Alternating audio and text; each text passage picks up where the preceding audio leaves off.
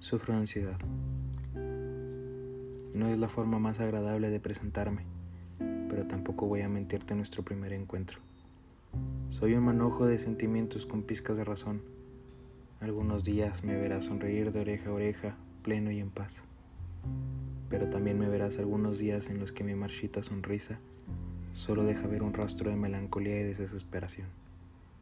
Te invito a una charla nocturna de dudas existenciales y una tenue claridad.